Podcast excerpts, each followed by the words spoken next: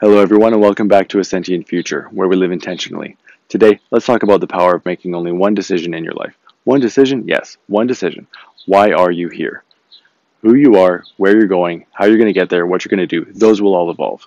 But if you think deeply about why you are here, it'll never change, and it's the only decision you'll need to make. Every other decision that you encounter is already made.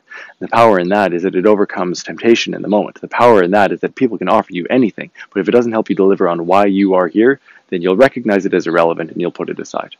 Here's an example. Why am I here? I'm here to create my life's expectancy worth of intentional time in other people's lives per what they value.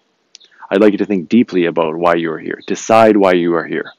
Until next time, live intentionally. Sentient Future out.